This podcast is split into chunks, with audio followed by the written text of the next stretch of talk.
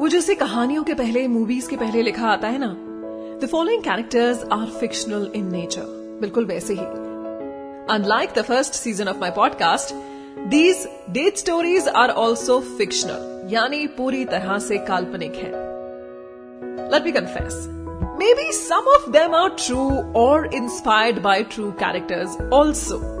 Yet, two major differences in this season of my podcast.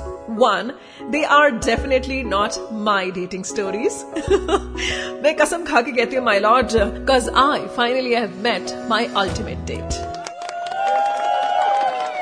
Thank you. And the good news is, which still sounds musical.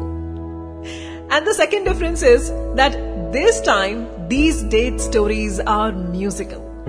That is why the title Date Stories Gone Musical.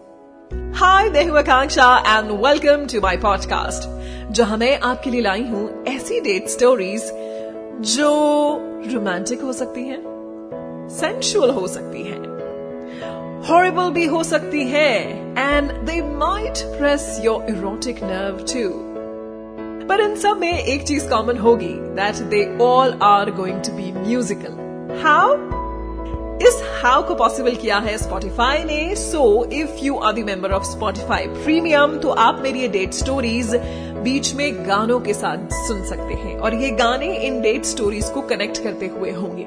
If not then you can enjoy the thirty second trailer तो Spotify का premium लेने में कुछ ज़्यादा बुराई नहीं है। Any anyway, बहुत इंडोर्समेंट हो गया। And Spotify hasn't really paid me to say this but it is a nice feature तो मैंने सोचा आपसे शेयर करूँ। आपसे मिलूँगी अपने पहले एपिसोड में जो कि डेट स्टोरी है, जिसको मैंने नाम दिया है डेट इन ट्रांजिट इस डेट स्टोरी के जो पात्र है, यानी कि कैरेक्टर है, वो वैसे पूरी तरह से फिक्शनल है डेट स्टोरी भी पूरी तरह से फिक्शनल है, लेकिन आप कह सकते हैं that you know I have got a little soft corner for pilots and whenever I am on a dating app I tend to match with pilots a lot Who is my ultimate date? Um, no. Coincidentally, my ultimate date, that is the person currently whom I'm dating, is not a pilot. But whenever I'm with him, it feels like, yes, I am on cloud nine. तो मिलते हैं फिर मेरे episode one के साथ जो कि podcast का पहला एपिसोड होगा और पॉडकास्ट का नाम है date stories gone musical see you on the other side